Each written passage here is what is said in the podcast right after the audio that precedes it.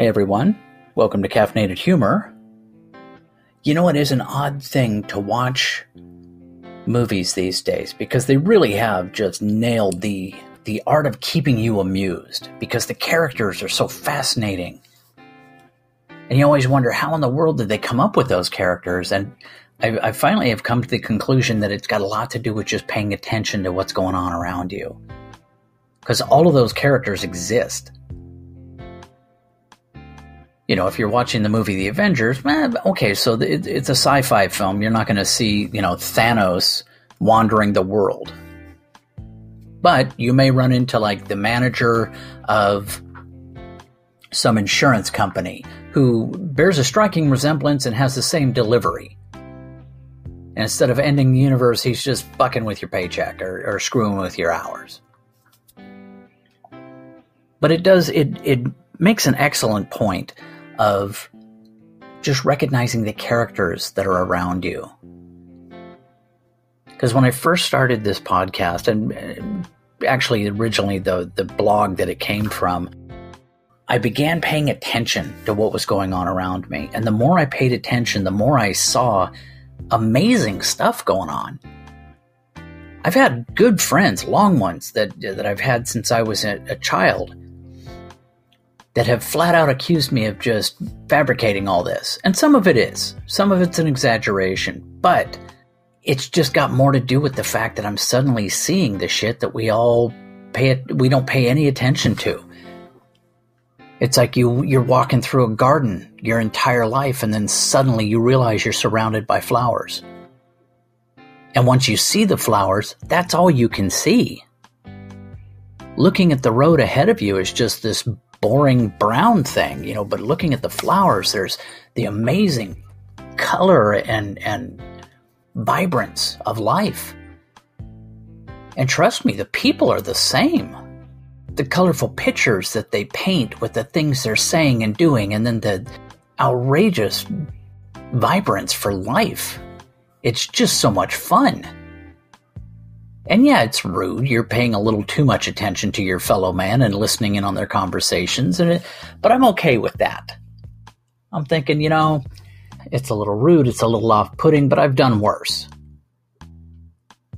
So when it comes to finding people to put into, you know, a scenario in a podcast or or when I was writing the blog, I never really went without. I mean, if you think about it, there's over 700 posts on that blog. And you'd think at some point I would just run out of stuff to write about, but it, I kept waiting for that to happen. never happened. Because there are so many people out there. And it's not like anybody can just look at it and go, eh, you shouldn't have done this one, you shouldn't have done this one, you shouldn't have done this one. Eh, if you really want to argue, eh, shouldn't have done any of them. What was the point? Well, at the time, the point was just writing to write. I had written a crappy book and I wanted to promote it, so I started a blog. And I was going to build a following and then totally abuse the following of the blog to sell the book. Well, then I recognized that the original book, it was pretty crappy. So the only books I have now are the ones, the collections of the posts from the blog. Those I like. Here's the weird part the stuff that I carefully crafted, I didn't like in the long run. And then the stuff that I just jotted down for that day, because that's how most of that blog went. It was like I just jotted it down for the day, put it on, very little editing, because I figured if I'm editing, I'm censoring. So I, I avoided that pretty heavily. But in the end, I was so much happier with what I'd written. I was happier with the way the characters came out, the things they said, the things that I reported that they did. And it really was satisfying. And that's exactly what I wanted from the blog at that point. Now, with the podcast, uh, I wanted to pay some bills. Let's not lie to each other here. But I would like you to enjoy this. I would like you to look forward to hearing the next one. It's like, oh, what is that guy up to now? What the hell did he find? So, with all of that in, mind, with all these characters, both the bad and the good, the, the kind and the evil, Here's today's episode You Got a Pretty Mouth on today's Caffeinated Humor.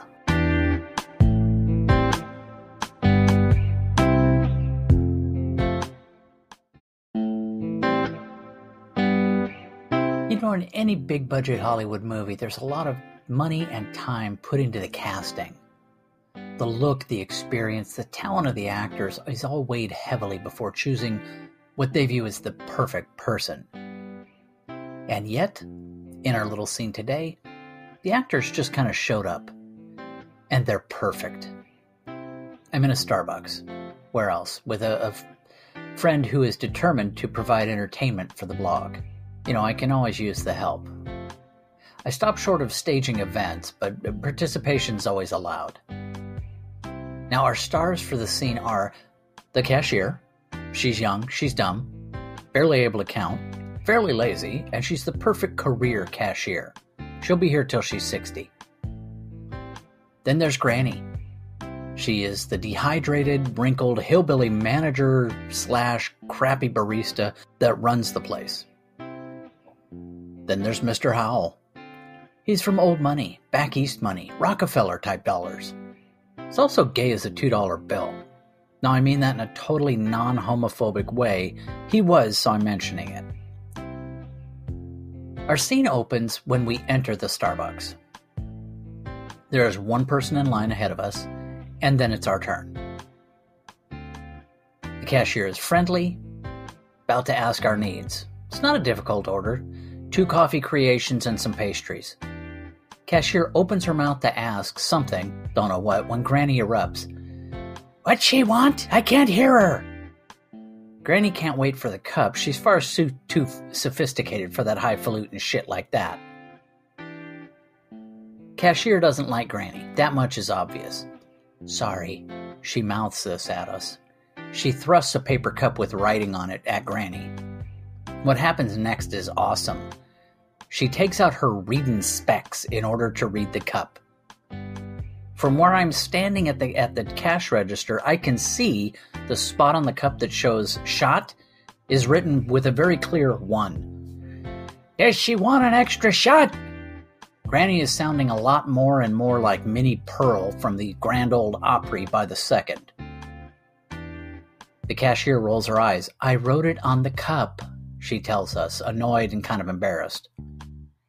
Granny taps the cup on the counter to get the cashier's attention, and when the cashier looks over, Granny does an awesome hands out, what the hell shrug. I pay and we sit waiting for our, our creations. I am more than a little worried that Granny will poison us because I fear she can't read.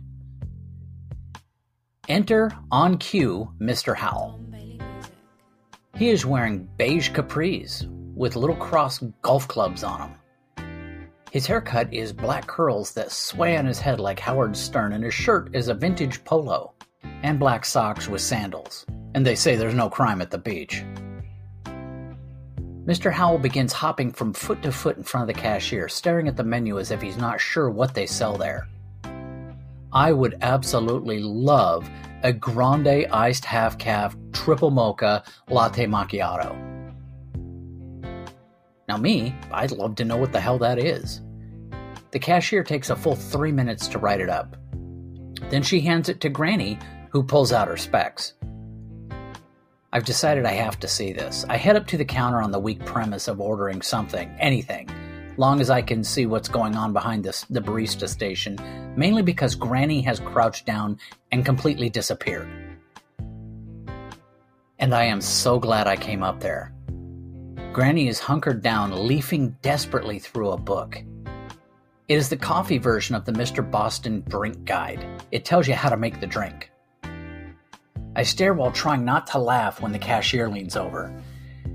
She doesn't like to clean the toilets, so she has to barista. Oh, good lord.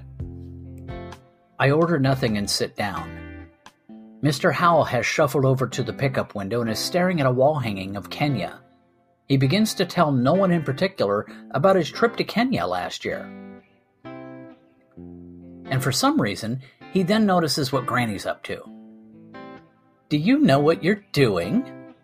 He leans into the barista station. Without missing a beat, Granny picks up a cup that is sitting at her station and throws it on him. I had a clear view. It was a shot of, a shot glass of water, nothing more. But she threw it on a customer. And then she starts laughing. It's an evil, scratchy cackle that seems to boom off the walls.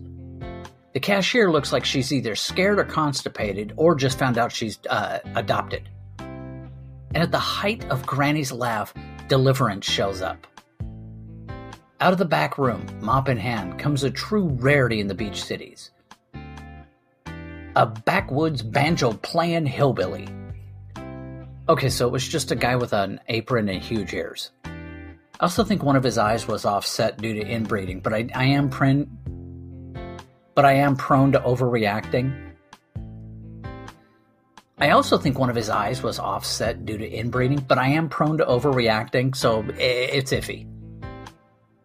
Deliverance, as I like to call him, chortles like a slow madman and heads back into the back room. That's when Mr. Howell begins to laugh. He laughs like he's seen the funniest thing in his life. He then calls someone named Bonds and tells Bonds all about the water. I am worried about his sanity. But he gets his coffee and then he leaves. He's still laughing. Granny watches him go. The door closes and Granny stops laughing and glares at the door. Bye bye. God, I need to quit coming here at night. Time for coffee. Hope you liked today's episode. I know I did. Do me a favor. If you liked it, even if you didn't, listen to more episodes. Put it on the background, let it play like white noise, just something to help you sleep at night. Anything. I need you to listen. Share it if you can, support it if you can. Thank you. Have a great day.